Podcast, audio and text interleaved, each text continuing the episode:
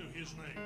For he himself said, I will never leave you nor forsake you, so that we may boldly say, The Lord is my helper, and I will not fear what man can do to me. Be strong and good courage. Do not fear nor be afraid of them. For the Lord God, He is the one who goes with you, and He will not leave you nor forsake How may the God of peace, who brought up the Lord Jesus from the dead, the good shepherd of the sheep, through the blood of the everlasting covenant, make you complete in every good work, to do His will, working in you what is well pleasing in His sight, through Jesus Christ,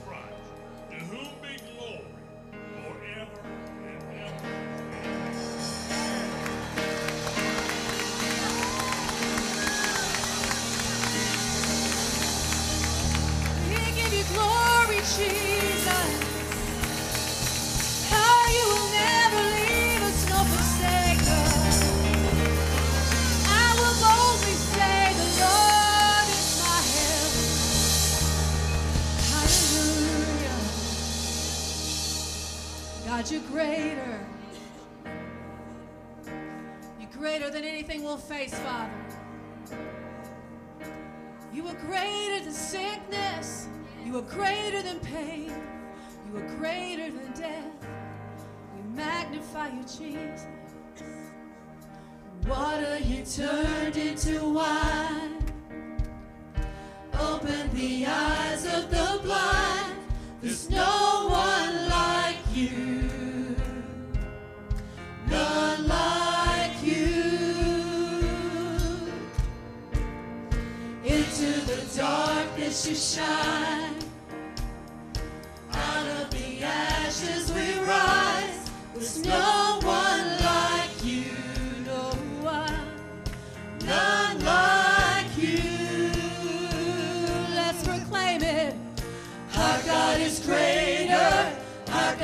stronger. God, you are higher than any other. Our God is healer. Awesome in power, our God. Our God. Yes, you are, Lord. So much greater. Into the darkness you shine. Out of the ashes we rise. There's no one like you, no one, none like you. Our God, our God is greater, our God is stronger. God, you are higher than any other. Our God is healer, awesome in power. God,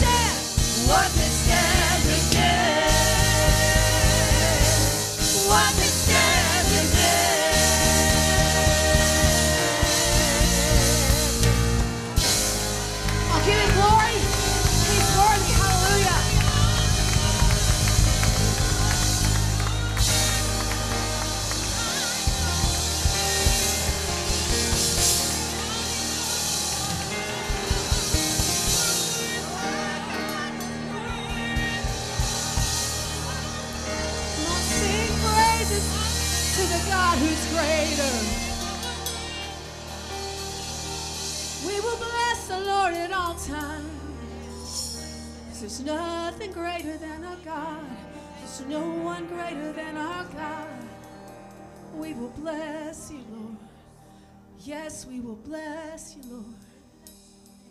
We bless your name at all times.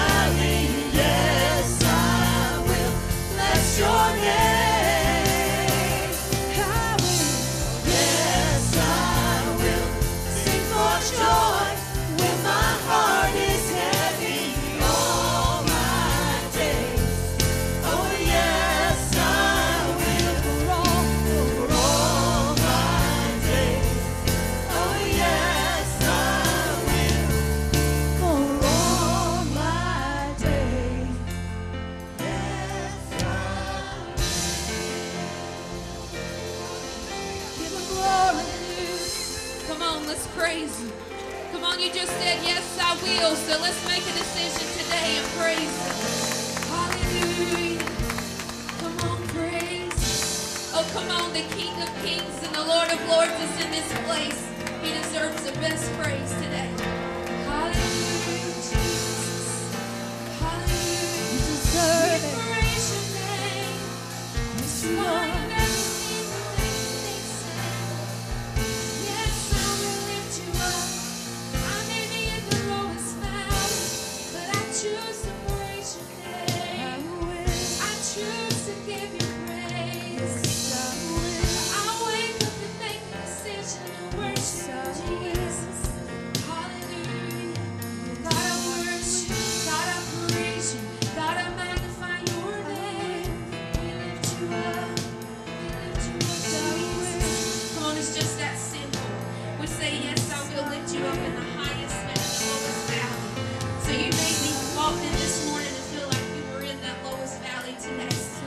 Just that simple to just lift your hands and just say, God, I praise you. God, I thank you.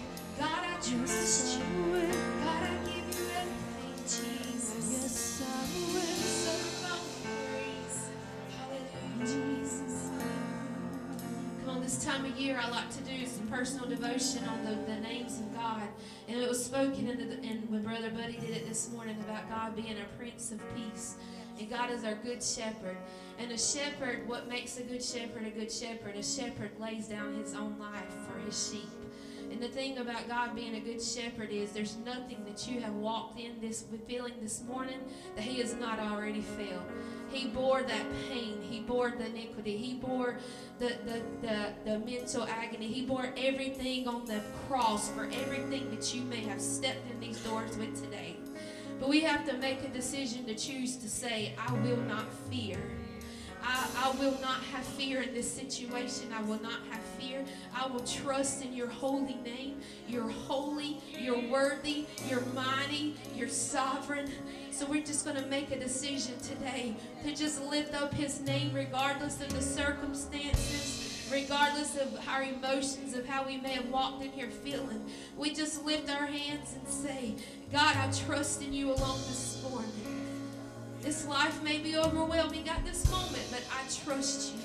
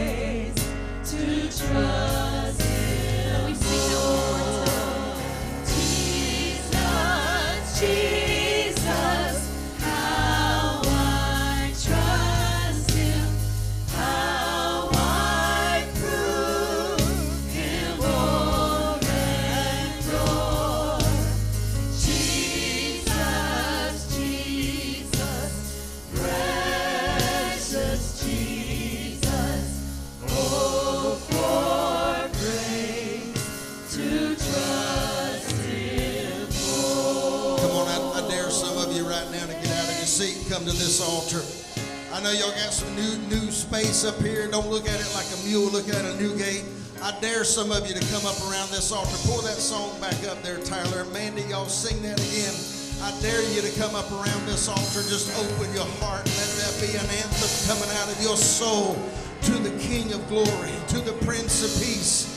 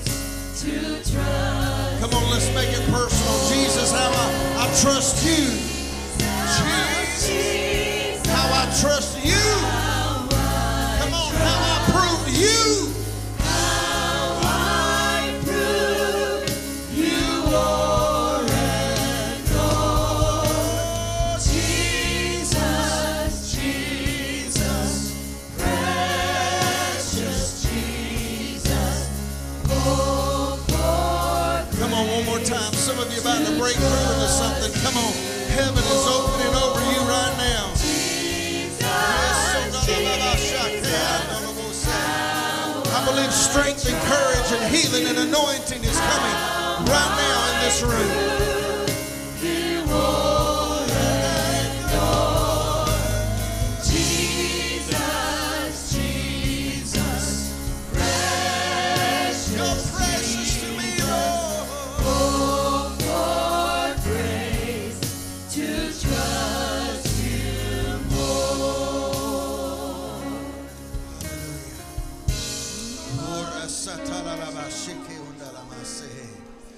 Just press into Him right now while you're here. Come on, let's press into Him while the Spirit of the Lord is just hovering in this atmosphere right here. Jesus, we come to glorify you. We come to glorify you. Oh, for grace. Oh, Jesus, Jesus. Yeah, to trust you more, Lord. Oh, Hallelujah, hallelujah. Yeah, Lord God.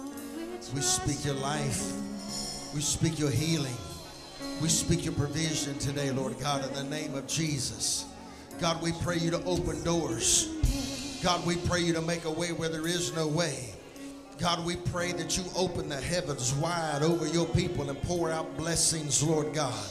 I pray for fresh revelation to those that are hungry and thirsty for more of you.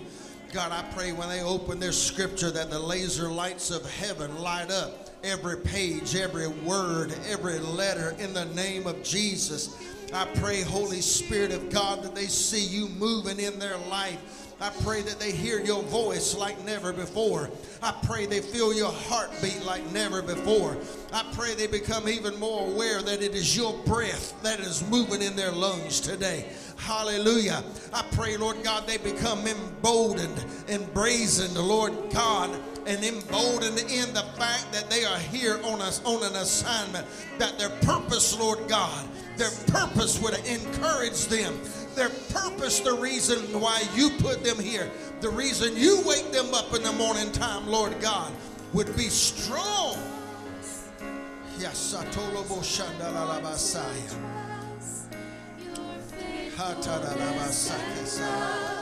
The Lord, we break every generational curse today in the name of Jesus. We break lack. We break poverty in the name of Jesus. We break promiscuity. We break divorce today in the name of Jesus. We break heart disease and arthritis in the name of Jesus. We break negativity. We break that spirit of lying today in the name of Jesus. And I pray that he who the Son sets free would walk in that indeed freedom today in Jesus' name. You and your seed.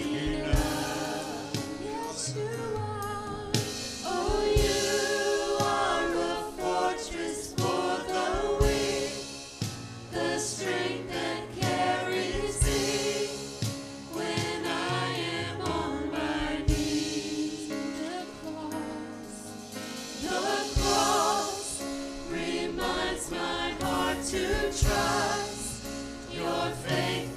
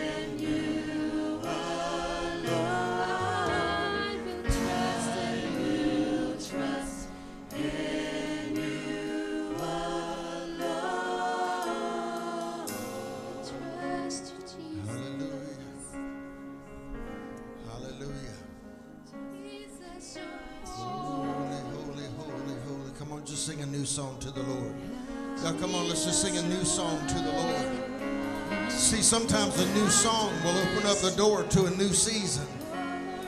The psalmist said, the scripture says, the prophet said, sing unto the Lord a new song.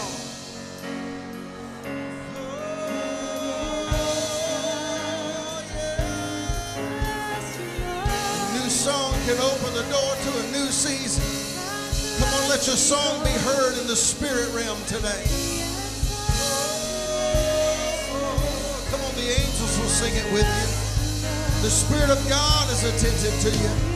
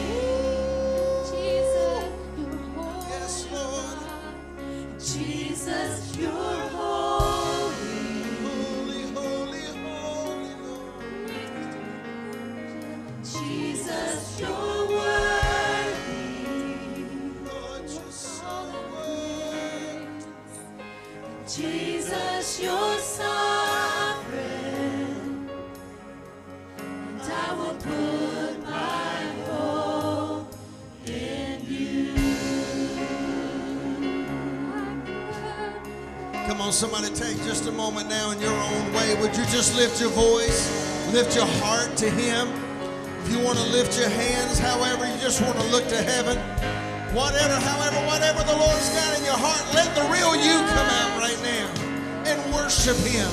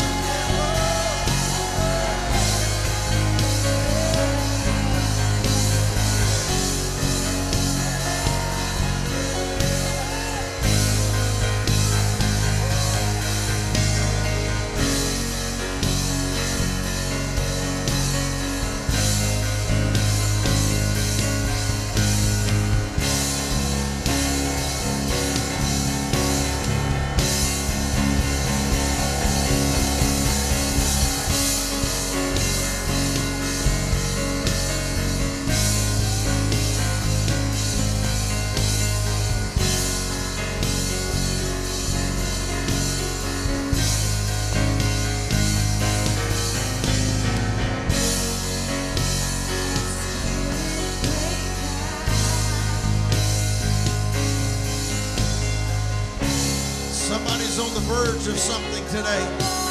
Somebody's on the verge of something right now by the Spirit of God. I'm telling you, yo, yo, whoever you are, whatever He's got inside of you, just do it. Just let it out. He will move, He will swarm over your obedience today.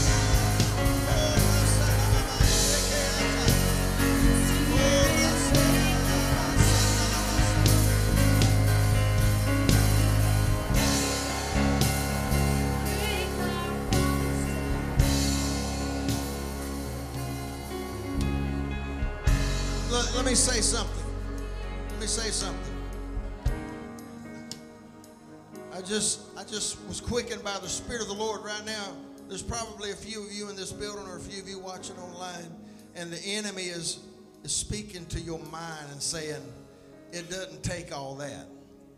Well, first of all, you need to find, you need to define what your it is because we're in the process of doing something that you hadn't seen yet. So in, order for us to birth an it that you hadn't seen yet, we got to do something that you hadn't done yet. So if the enemy tells you it doesn't take all that, if you got that little sneaky, sly voice in your ear in the back of your head saying it doesn't take all that, I'm gonna tell you what, you better hear me. I'm gonna tell you it's gonna take all that and a little bit more. Hallelujah, because we want to birth something in the earth that the earth has not seen yet. We want to birth a move of God that this region, this area has never seen. It's seen some dynamic things, but we want to birth something that hadn't been seen yet that's bigger than anything that's ever come before. That means God's going to do something in dynamic ways and in measures that He's never done. And He's going to require some things from us in measures and dynamics that He's not required them of people before. And I don't know about anybody else. But Miss Sarah Williams, this boy right here is ready to do whatever it takes. Whatever the Lord leads to do, I'm ready to do it, y'all. If you feel the same way, why don't you just tell your Lord and Master and your Savior right now in this room?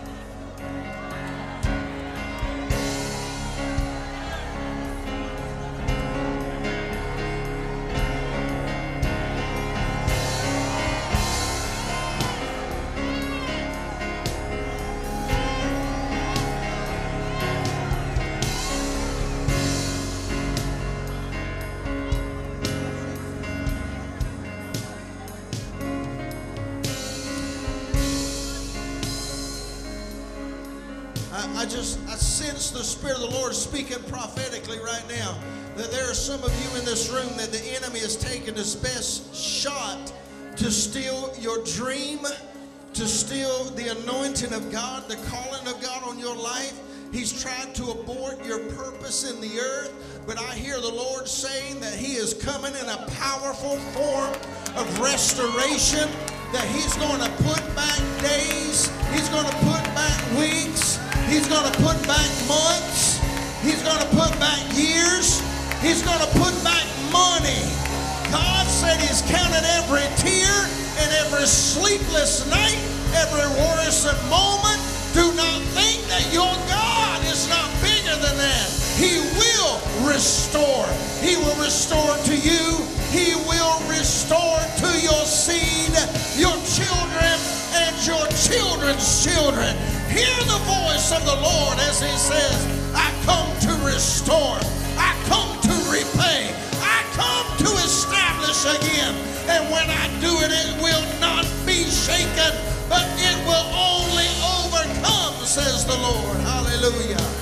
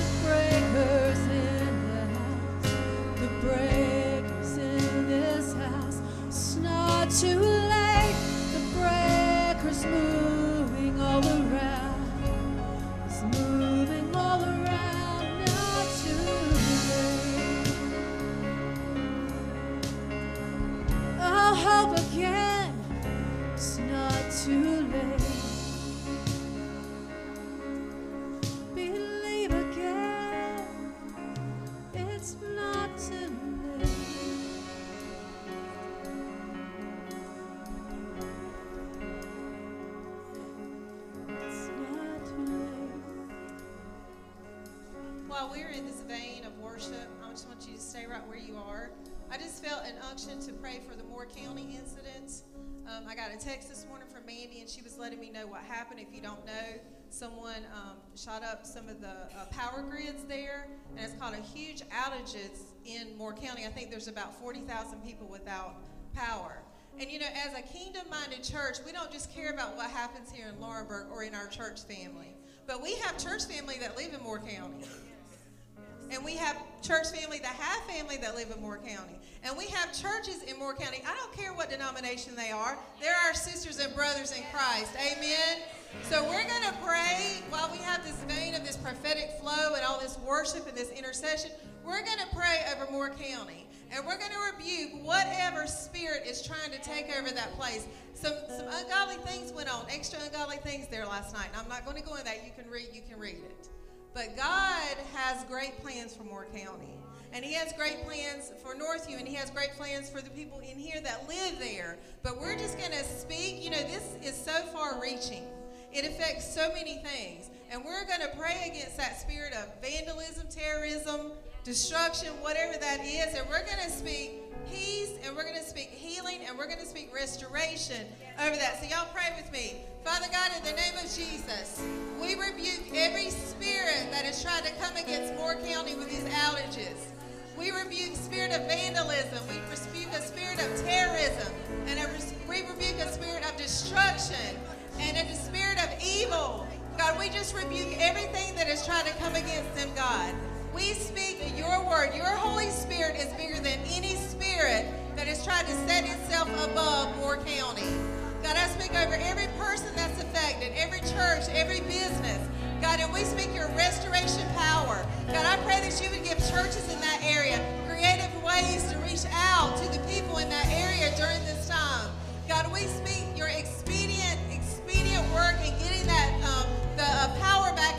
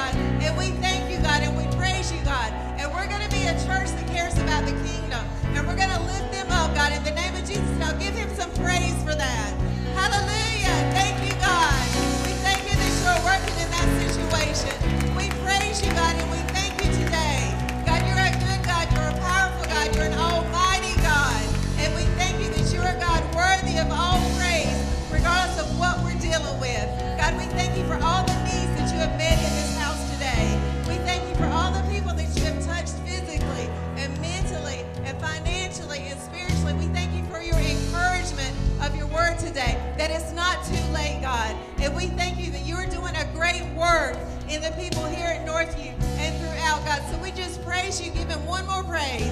God, we just praise your name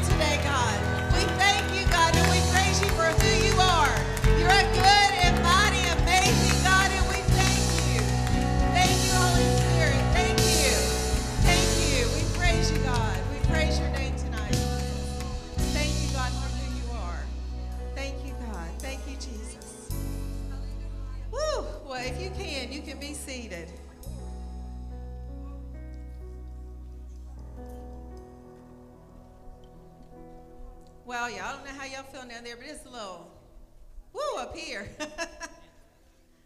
Holy Spirit is strong today in our presence, and we are thankful for it. Are you thankful for that? Yes, amen.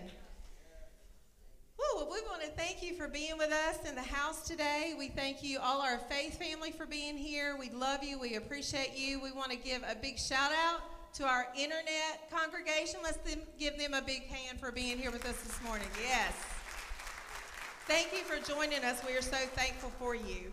And if you're a first time attender, if this, this is your first time with us, if you'll look on the inside of your bulletin, when you open it up, it's on the back if you open it all the way up. There is a form that says first time here. So if this is your first time, we ask that you fill this out. And as you leave today, when you walk out of these doors, either side, the Welcome Center will be to your right. And if you'll take this form to the Welcome Center, we have a gift for you. Um, we want to bless you with that and get your information so that we can be in touch. So if somebody's here with you, make sure they fill that out. If they don't have one, give them yours and take them to the Welcome Center today. Thank you so much for being here. We appreciate that.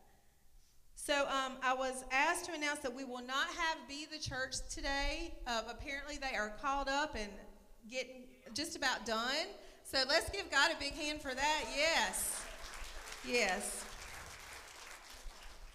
Also, coming up this week, Wednesday night and Sunday, are our children's musical and our adult musical drama. We're so excited about that.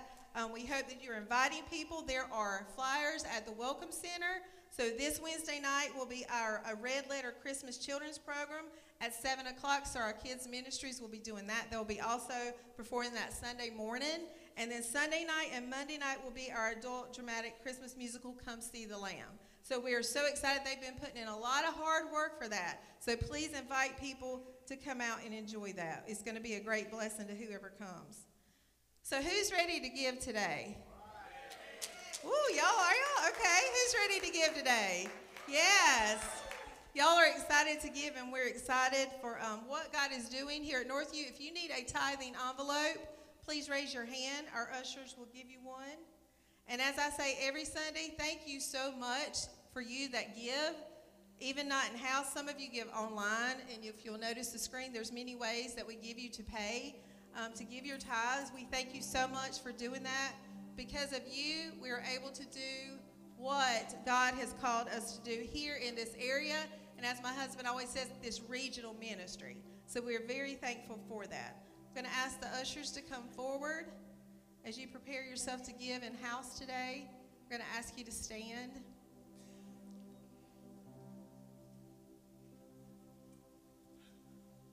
You know, we're celebrating the season when God sent his son. He gave us the greatest gift of all when he sent Jesus as a baby to come to this earth, to live on this earth a sinless life, and then to die for our sins and prepare a home for us. And so today, when you come, give in that spirit of giving, that this is the season of giving, and give with that spirit. He loves a cheerful giver. Amen.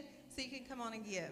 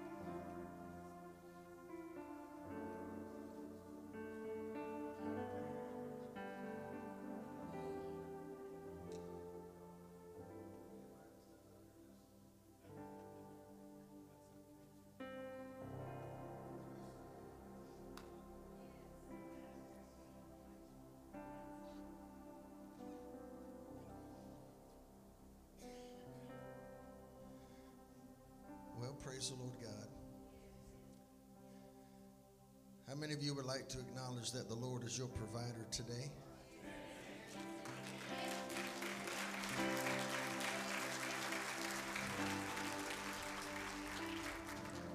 I mean, there's a whole lot of stuff. You may have a good place of employment. You may be self-employed and God's given you favor with, with businesses. All of that's great. You may be retired and you can say, the Lord, you know, I worked my job for years. I've got my retirement, my pension, my IRA, you know, uh, all that stuff, Social Security. You can say it's mine. But can I remind you, if the Lord had not given you the grace, the strength, the health, and the favor to do any of that, here's the way I like to look at it. All right, how many of y'all know you can have a big old river like the Mississippi River, but you got a whole lot of little streams flowing into the big river, and you got a whole lot of streams flowing out of the big river. God is the big river. He's the source. Everything that flows out of him is just an avenue. Your place of employment, I don't care who the president or CEO of the company is, who writes your check, who signs your check, stamps it, computerized, whatever. Let me tell you something. If God didn't give the nod, you wouldn't be getting that check. But if God gives the nod, nobody can keep you from getting that check. Amen? So we honor him today. That's what the tithe is. When God said, bring all the tithe and the offering into the storehouse, God does not want your money. Say it again, Miss Linda. Miss Linda said he doesn't need it.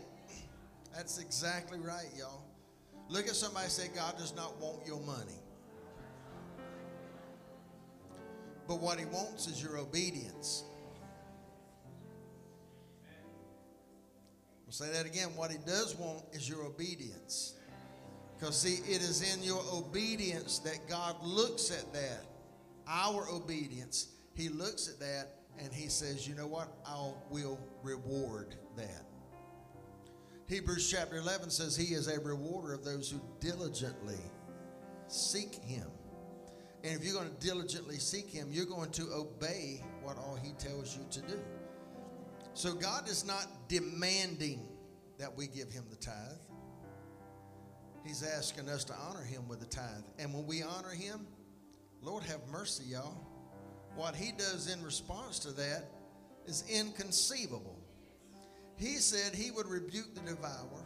He said he would open heaven over you and pour out blessings that you could not contain. I'm not trying to pump any up anybody up if you don't tithe or you don't struggle with tithing. I don't know who tithes and who doesn't tithe. You know why? So when I get up here and I talk about money, I don't know who does what. So if I look at you and you feel squirmish, that's the Holy Ghost, not Tim Hodge. I'm just saying. Isn't that right, Miss Chris? Where you at? She, she going out? I don't know a thing. I don't know who gives anything. I don't want to know. So when I stand up here, I stand up here with a pure heart. I don't know who the biggest tither, lowest tither, non tither is, but I tell you what, I know who God is, and He is Jehovah Jireh. He's the Lord our provider. I'm going to pray over this, but before we do this, say this with me. There is an abundance in this house. There is an abundance in this house. Look at your neighbor say, There is an abundance in my house. Now look at him and say, I want an abundance in your house. In the name of Jesus. In the name of Jesus. In the name of Jesus. And on the authority of God's holy word. Father, today we bless this offering. Every element of tithe, every element of offering that has been presented, the missions money. God, right now, we, we receive it, we bless it, and we return it to you.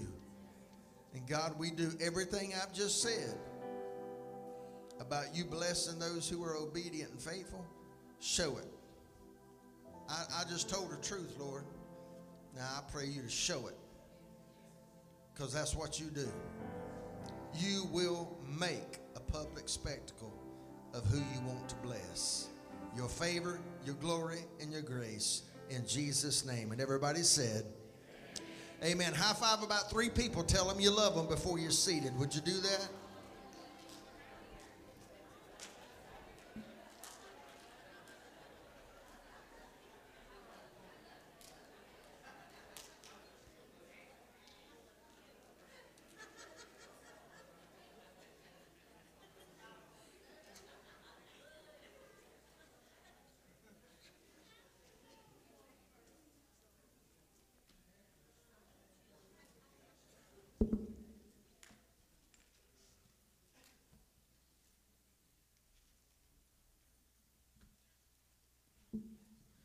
Hallelujah. Boy, God's done a lot in here already. And uh, so, so I'm just going to be brief. I'm just going to speak to you for just a minute. I just want to drop some, some truths on you about Jesus because the Holy Spirit's been overshadowing a lot. And I believe there's stuff, God's done stuff in here already today that we are not even aware of. I'm serious. I believe there's been healings that have taken place in here. Uh, I believe God's working behind the scenes to put some things back that the devil's tried to crush in your life. Uh, and that's just how God does it because He's amazing. He is an amazing God.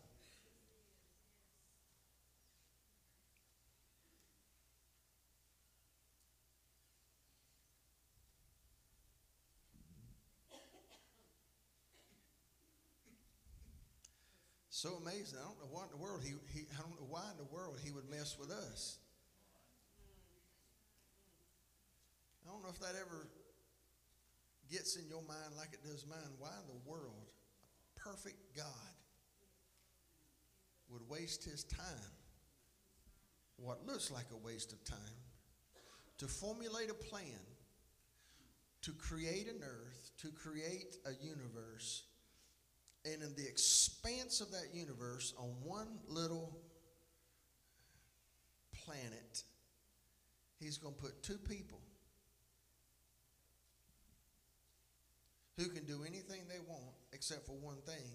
And if they do that one thing, they're going to die. And what do they do? He made they did that one thing. In the garden, when Adam and Eve sinned, they entered into spiritual death. But that same perfect, loving God, before, before he even made them, he knew what was going to happen and he formulated a plan. That to redeem them, everybody say redeem. The word redeem and the word ransom is kind of like the both. They're both the same thing in the Hebrew culture, the Hebrew scriptures, the Old Testament. And Jesus came as our Redeemer.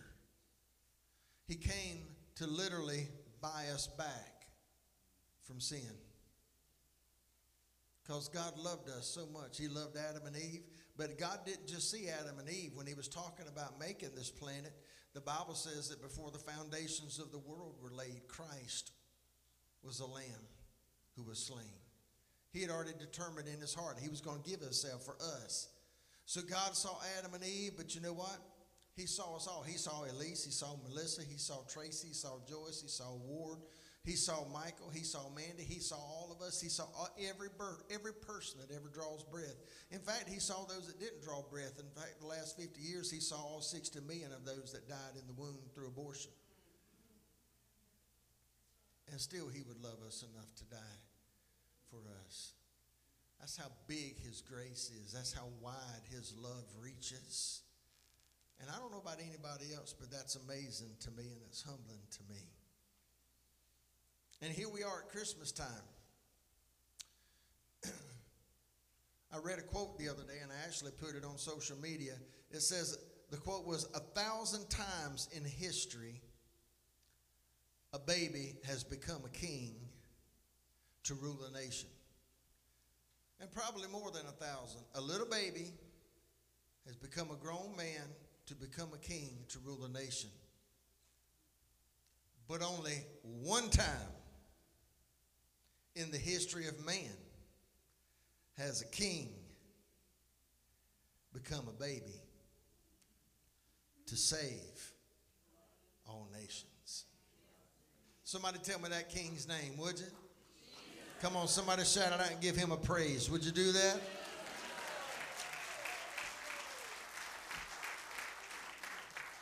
And give me just a few minutes if you want to do a hashtag to uh, make any notes online today on social media. We're going to use a big word called Adventus. Adventus. Last week I mentioned some things about Advent. Last week was the first Sunday of Advent. But Advent comes from a Latin word Adventus, which means coming. Advent is a time to celebrate His coming. How many of you ever celebrated, it been in a church that celebrated Advent, like hardcore, full blown Advent or pretty heavy Advent? All right, a lot of mainline churches, a lot of uh, uh, Catholic, Anglican, Episcopal, a lot of uh, Methodist churches will do that. And some of them go full blown, and I don't know that I've ever seen a full blown liturgical Advent. But Advent is the five weeks leading up to Christmas. But let me go ahead and tell you, Advent, one thing that we did in Columbia, and let, let me go, I'm from McColl, okay? I'm from McColl. James Earl's out of town ministering with another church today, helping them out. New church that's planted up in Moore County. But uh, so I can't harass him for picking at me about me keep saying I'm from McColl. But uh, I'm from McColl. I don't know if anybody in McColl ever did Advent. I don't know if anybody in Marlboro County ever did Advent. My, my McColl, Marlboro County folk. Because I'm going to tell you, I was a grown man, had gone through four years of Bible school when somebody mentioned the liturgical calendar, calendar to me and Advent, and I had no clue what they were talking about. And so then they began to tell me what it was. It was kind of like a ritualistic, ceremonial thing leading up the weeks prior to Easter. And first thing crossed my mind was, I'm just going to be totally honest, okay? I'm going to be totally honest. I'm a Pentecostal, and I'm like, ain't nobody got time for that old dead stuff and them dead churches. Okay, I said that's the way I used to think, okay? Let me be sure whoever's watching this understood that correctly. Because several years back, in our church in Columbia, we had a melting pot of people that were from a non Pentecostal background, and several of them were from Lutheran churches. And uh, Lutheran, remember, Lutheran is like first cousin or brother and sister to the Catholic Church because you had the Catholic Church that ruled the world back in the 1500s. And then Martin Luther, the German monk, started the Reformation. So he came out of the, uh, the Catholic Church, so you had Catholic and Lutheran then. In fact, I went to a Lutheran funeral. First service I went to in a Lutheran church, it was a funeral. I got home, my wife said, How was it? I said, That preacher up there was more dead than the man in the pulpit, a man in the casket. Okay, y'all didn't get that. All right.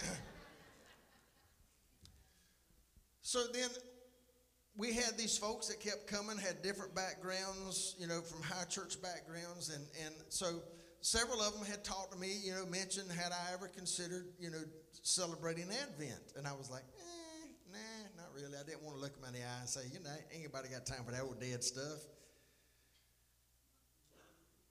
How many of you ever had to eat crow and it didn't taste good? Am I the only one? So guess what I did? I started doing some research in Advent. I, and, and man, and even though we did a simplified version of Advent, we did the Advent wreath. Anybody ever heard of the Advent wreath? Okay, great, great. Some of y'all. Well, let me explain to you because some of y'all like me didn't know. I had no clue what an Advent wreath was.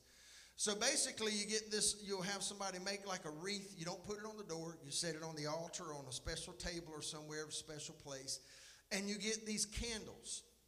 Okay, and you make a circle of these candles, and you have. Uh, normally you'll have like three purple ones because purple is the color for Advent. It's a time of reflection, reflection, a time of repentance. So you'll have three uh, purple candles, and you will have one pink candle.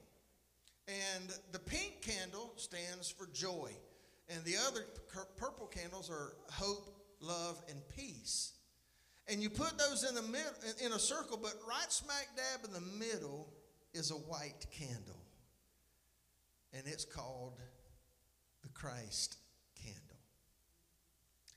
So last week was the first Sunday of Advent. So what you do is you'll come in, and if it's celebrated in a high church way, you'll come in and you'll have a special reading, reading special scriptures that go along with that week of Advent. Say if we lit the first candle, we say we're going to acknowledge this week of Advent's going to be peace. How many of y'all know God is the God of peace?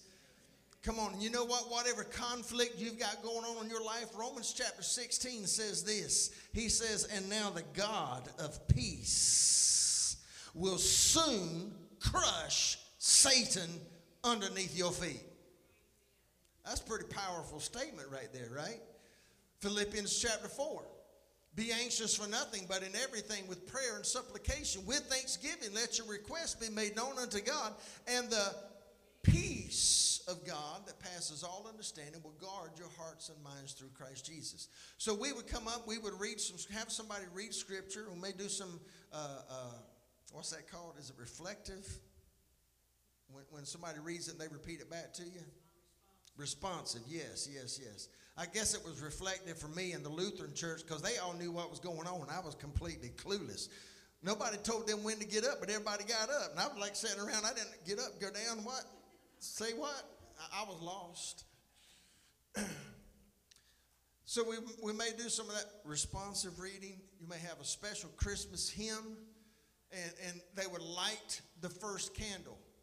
And then the next week we would go to the next candle. The next week we would go to the next candle. And all during that week, when I did this in Columbia, I did uh, weekly, every day I did a daily devotional that I would send out in, in following suit with that week to whoever wanted to participate in that. How many of y'all would like to let's maybe do more of a formal Advent season next year with the Advent wreath?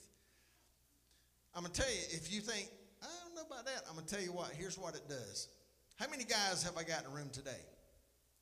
How many guys have I got in here that you like to read a road map or you like to know where you're going? How many of you guys in here ever pull something up on your GPS and when it tells you you'll be there in 12 minutes, you try to get there in eight?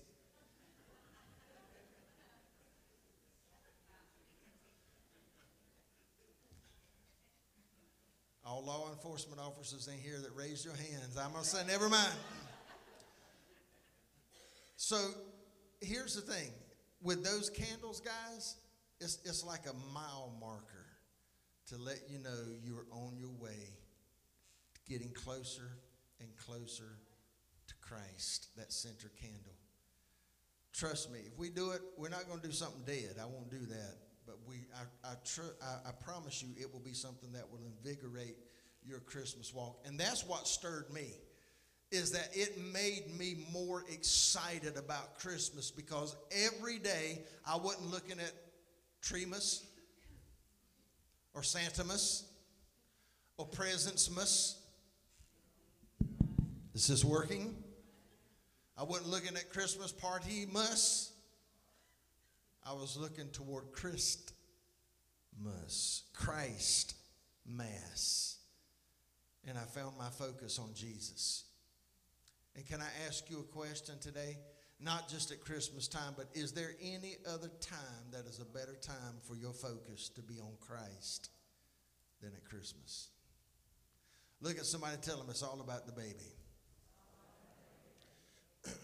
now, very quickly, just let me share this with you. There's two, two aspects of Advent. Everybody say there's two aspects. Say it one more time. There's two aspects. All right.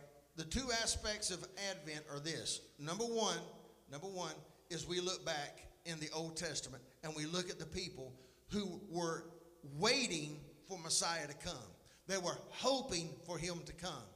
Now, how many of y'all would like to live way back then from Genesis chapter 3, verse 15, when God said, I'm going to send somebody, and then for the next 4,000 years, you're waiting for God to send the one he promised to redeem you. And all along that time, he is sending you, he's giving you detailed prophetic words about he's going to come. And then he'll call certain guys. He'll say, like Abram, Abraham. He said, I'm going to send him through your line so you knew where he's coming from. Then he comes down to Jesse's house and he tells Jesse's son David, I'm going to send him through your line. And it's like every time God's getting it more narrow so you can know where he's coming. In fact, uh, a gentleman named this, get this, his name is Alfred Edersheim. Anybody like numbers besides me? He said in the Old Testament, it's a little stuffy in here, boys. Can we get a little air moving? I mean, I didn't want to freeze nobody, but it's just like stuffy, all right? So get this. Alfred Edersheim, are you ready for this? He said in the Old Testament there are 400. I need you to write this number down because we're going to do some mathematics, okay? And if you fail this, you do not get to go into heaven. Just playing.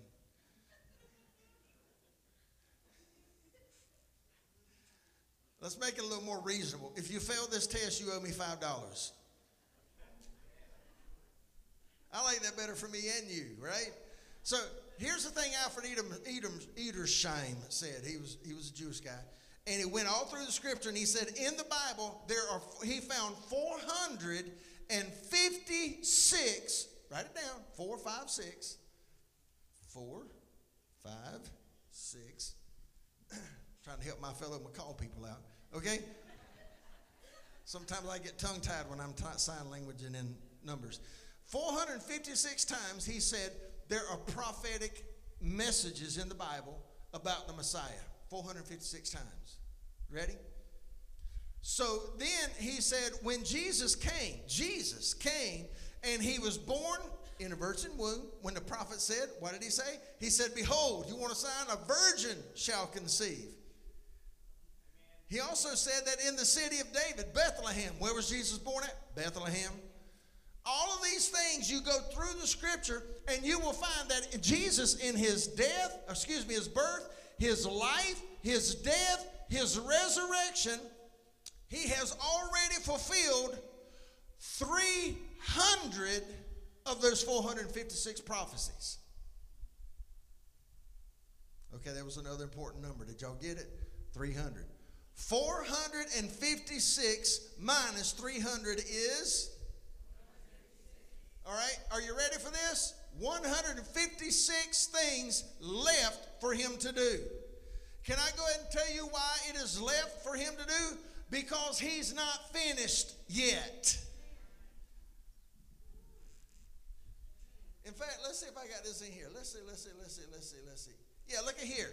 In Acts chapter 1, verse 1, the writer, the Luke, the writer, is writing to Theophilus, who was the benefactor. Theophilus had literally paid Luke money to go and do research to write the story of Jesus. He's paying him to do this. And he says, The former account, that is the Gospel of Luke, I made, O Theophilus, of all that Jesus began, somebody shout, began, both to do and to teach. He began.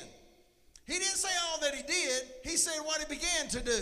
Can I tell you why, folks? Listen, there's 156 things left in the book that he hadn't done yet. And just because he hadn't done it yet doesn't mean he's not going to do it. Because when we go back over here to Advent, there's two aspects. Number one is those who were looking for Jesus to come as Messiah. But number two is us today. Those who rejoice that he came to save us and those who are looking forward to his return. In fact, Adventus coming, can I tell you, the Advent is not just us celebrating the baby in a manger. Thank God for that. We thank God that he grew up and became the Lamb of God who died on a cross. But can I tell you today, folks, the church needs to start celebrating the fact that he's coming back. He's got 156 things left to do. He didn't finish it, he has just begun. Somebody give him a praise up in here, would you? Now listen to this, listen to this. Out of those three, what was it, 456 things prophesied, 300 he's fulfilled. Get this, get this. You want to write some numbers down? There was a gentleman who was a uh, had a PhD in mathematics, and he did a work on the statistical probability. Now, if you've ever done statistical probabilities, anybody here ever done statistical probabilities? I'm, I heard it would kill you. That you might as well just get a hammer and hit yourself in the head every day instead of taking statistical probabilities. Get this now. This man did not just, he didn't take all 300 of the things that Jesus fulfilled. He took just eight. See, I told y'all I start stuttering when I try to count in fingers. He took eight. Okay, y'all didn't hear that. He didn't take 300 of the things Jesus fulfilled because what he wanted to see was what was the statistical probability of one person fulfilling these things. He didn't do 200. He didn't do 100. He didn't do 75, 50, 30, 40, 20, 10. He did eight. He took eight of these detailed prophecies about the Messiah and he said, what, was the, what would be the probabilities of one man fulfilling all eight of these things? Get this he found out it would be one man, get this, ready? Out of one quadrillion people. Let me tell you what a quadrillion is. Write a number one and put 17 zeros behind it. Or just take my word for it. One out of 17 quadrillion people to fulfill eight, not 10, not 15, 20, 30, 40, 50, it's not 100, not 300, just eight. So this man, who at the time, get this now, at the time was unsaved and was trying to disprove Christianity scientifically with systematic probabilities here. And when he figured this out, you know what he said? It would be easier. How many of y'all remember back in the circus and stuff when they'd shoot the person out of the cannon and they'd fly along the tent, through the tent, and land in the net? He said it would be easier for the person shot out of the cannon to etch the Lord's Prayer on the head of a straight pin while he was flying by. It would be easier for him to do that than for one person to fulfill just eight prophecies that Jesus fulfilled 300 of. My whole purpose in saying that, y'all, is Jesus is undeniably. Can somebody shout undeniably? He is undeniably the child of God. And let me just leave you with these three scriptures. I will make no comments. This is written in red because it would be so in a red letter edition because Jesus is talking. Look what he says In my Father's house are many mansions. If it were not so, I would have told you. I go to a to prepare a place for you, and if I go and prepare a place for you, I will. Somebody shout that out like you mean it. I will come again and receive you to myself, that where I am, there you may be also. Look at your neighbor, say, Neighbor, he's coming again. Acts chapter 1, verses 9, verses 9 through 11. Now, when he had spoken, Jesus had spoken these things, while they watched, he was taken up, and a cloud received him out of their sight. And while they looked steadfastly toward heaven as he went up, behold, two men stood by them in white apparel, who also said, Men of Galilee, why do you stand here gazing into heaven? This same Jesus who was taken up from you in a cloud into heaven will soon Adventus come in like manner as you saw him go into heaven. Final one here. In the book of the Revelation, behold, this is the Passion Translation, chapter 1, verse 7. Behold, he appears within the clouds, and every eye shall see him even those who pierced him, and all the people of the earth will weep with sorrow because of him. And so it is to be. Amen. How many of you watch some of these uh, scientific sci fi movies? That's what I meant, not scientific sci fi. About like Mars, Martians invading or something aliens invading. How many of you watched some of the new stuff? Not that old corny stuff. You know, looks like they made it with a bubble wrap something and they had it on a string. How many of you watch some of the stuff with the new computer generated special effects and stuff? And when those spaceships, the motherships and stuff are coming down out of the atmosphere and they show, you know, like news crews are there picking it all up. Let me tell you something, folks. When Jesus comes back to this earth, and he's coming, do you see what this passage says right here? All of the earth, all of the people of the earth will weep with sorrow because of him. Every eye shall see him. You know why? Because when he comes back, folks, people are going to be whipping out their cell phone. The world, what the heck? Is this the new Men in Black being filmed out here? Nope. Everybody's going to be whipping that phone out. They're going to be news crews because let me go and tell you, when he comes back, He's coming back to save Israel. Because all the nations of the world prophetically are going to be gathered around Jerusalem. They're going to have it encircled, and they're going to have bombs and planes and tanks and everything, and everybody's going to be aiming at Jerusalem, ready to blow Jerusalem off the map of the earth. Y'all know there are nations want to do that right now, right? Y'all know, like Iran, Iran, Iran, whoever you want to say. They want to remove Israel from the face of the earth. because they hate them so much. And when the Antichrist comes into play and they surround Israel, look at here, y'all better hear me. ABC, CBS, all the NNs, even TBN folk gonna be out there. All the news crews from around the world, satellite pictures are gonna be streaming all live, and they're gonna be ready because you know what? The Antichrist is gonna tell them, I don't know, three o'clock tomorrow, we're gonna blow Israel, we're gonna blow Jerusalem off the map. Everybody get your crews here, get your cameras honed in. And everybody's going to be waiting at 255. Okay, you know, all the producers and directors of camera five, switch to camera three, you know, they're going to be getting everything lined up because they want to see the show. And while all those satellite news networks are sitting there looking at Jerusalem, let me go ahead and give you a little hint. Okay? I do this like they're looking down on Jerusalem, but y'all understand Jerusalem is elevated, right? So everybody on the ground is going to be looking up.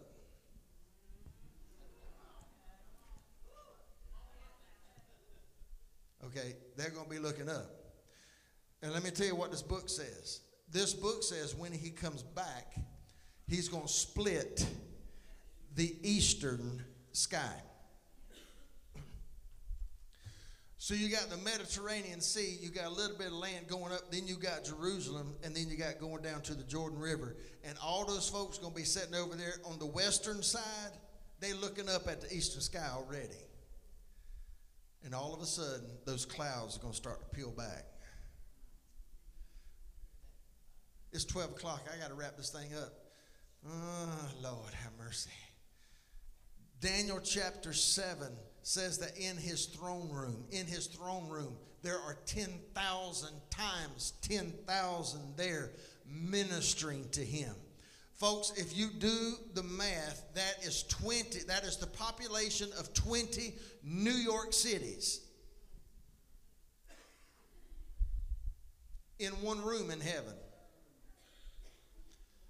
Now that messed me up because I used to have this mental picture. I guess I watched too many, uh, I don't know, Shakespeare movies or something. You know, when the king goes in there and they got these nice little chairs sitting at the end of this long room. That's not God's throne room, y'all. God's throne room is huge. I ain't getting no help up in here. And when Daniel said those 10,000 times 10,000 people are in there in God's throne room ministering to him, they are worshiping him. Could you imagine the population of 20 New York cities in one room screaming to the top of their lungs, worship to the King of Glory? And that's just one room. I don't know what's happening outside that throne room, but it's got. Jesus does not know when he's coming back here. All he knows is the Father's going to look at him and give him the nod. Listen to me. And the Bible says that when he comes back in the book of the Revelation, he's coming back. He's coming on a white horse for you animal lovers. Yes, there are animals in heaven because if God's got horses up there, he's got to have dogs. I mean, he don't gotta have. He's God. But I'm thinking he's gonna have dogs, right? Gonna have cats. I won't have cat allergies. But listen, this book says when he comes back, he's coming back on a white horse. He's coming back. His vesture, his robe is going to be dipped in blood. Mm-hmm.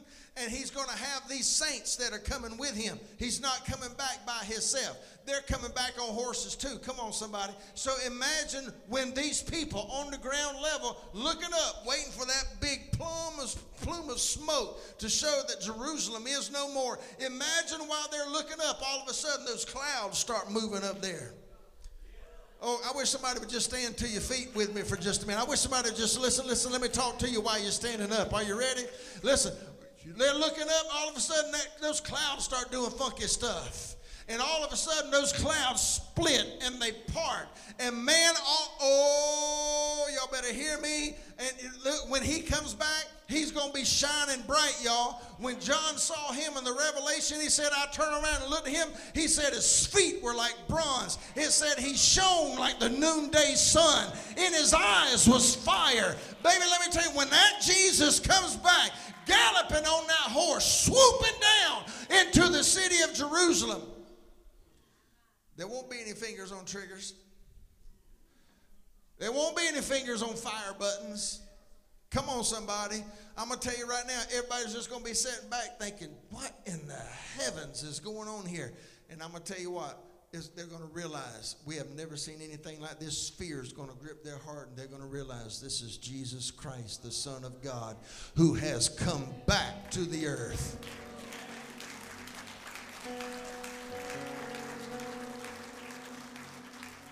Imagine where we are right now. Imagine 2,000 plus years ago, people were looking for him to come the first time, like we're looking for him to come the second time. Imagine what those shepherds realized when that angel appeared. And then that mass of angels appeared and said, Behold, I bring unto you good tidings. Imagine. I'm going to go ahead and tell you something. I know we've been hearing this for 2,000 years that he's coming soon. But y'all, I'm going to tell you, you better hear this boy right here. You better hear this boy. I might not have very much good sense, but I'm going to tell you right now, you can't look around at what's happening in the planet and tell me we're not this close right now, here today, to Jesus coming back to planet Earth.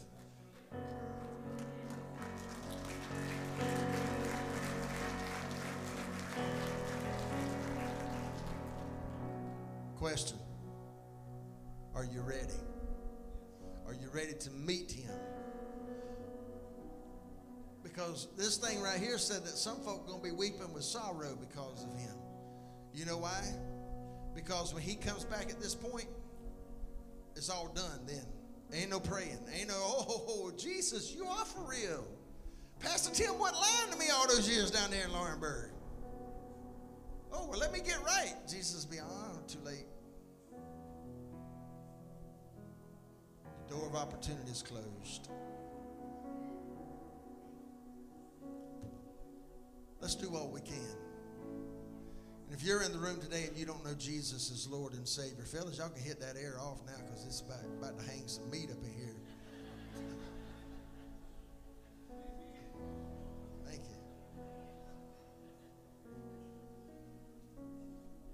He's coming.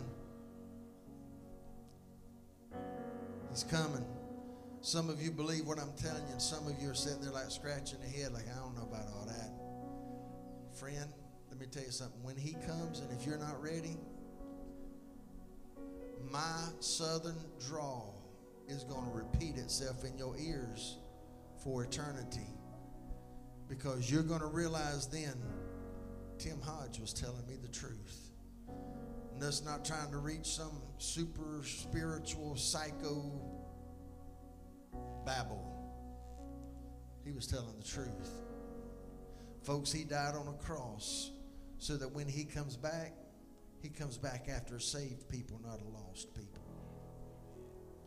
He comes back after people. Listen here now. He comes back after people that would look at him in the eye and say, Jesus, I surrender my life to you. Do in me what you want, not my will, yours be done. Like if you just close your eyes with me for just a moment, we're going to pray in, in just a minute. Pastor Mike, Pastor Kim Bullis, I'd like for y'all to come on up here and stand in front of me if you would, down here on the floor. We're going to pray over them. But before we pray over them, I need to ask you is there anybody today that you can honestly say in your heart, Pastor Tim, if Jesus split that sky open right now, I'm not ready for that. I wonder if anybody would raise your hand right here. Be honest. Be completely transparent. Because you can do it now, or you can do it later. All right, then I'm going to take that. As everybody's ready. Father, I just pray today that we honor you and we celebrate you as the Lamb of God. Jesus, thank you for this season as we look, as we just glance kind of at Advent today. God, today would have been the day to light that second candle. and we would have said two down and a few more to go because our march is to move toward that center candle, the white candle, the pure candle, the sinless candle, the Christ candle. So, Lord, use us today. Move on us today. Thank you so much for what you've done to touch people's hearts and lives. Thank you for the miracles that you've worked, that we will await these grateful testimonies over. In Jesus' name.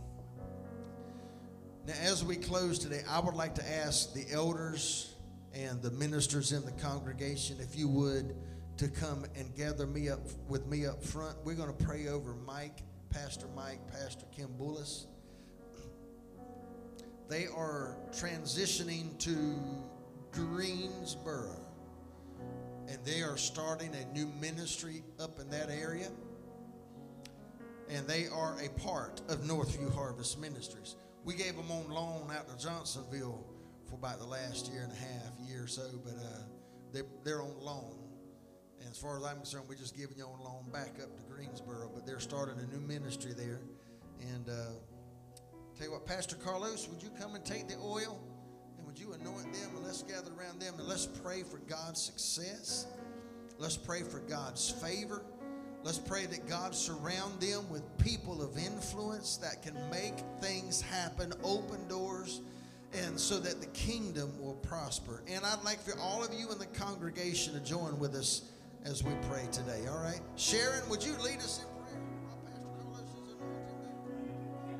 Father, we just thank you for Pastor Mike and Pastor Kim right now, Lord. We speak the blessings of your favor, of your grace, of your mercy, of your empowerment, of everything that you are upon them right now, God. Father, we thank you that you have already prepared the way and that you've made the path straight for them, Lord Jesus.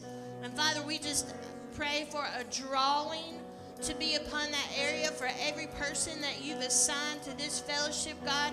We say, come from the north, come from the south, come from the east, and come from the west. Father, we pray for a fresh anointing, a fresh empowerment, a fresh boldness upon Pastor Ken and Pastor Mike right now. God, I ask that you take them deeper in the spirit than they've ever been before, Lord. That you would reveal yourself to them in new ways, in new facets, God. That they would have an understanding of who you are, Lord, and that that will pour out from them, Lord Jesus. Father, we declare and we decree that what you poured out upon them will pour out upon the people that you've assigned them to, oh God. We speak freedom, we speak release, we speak the presence of God to be spread throughout Greensboro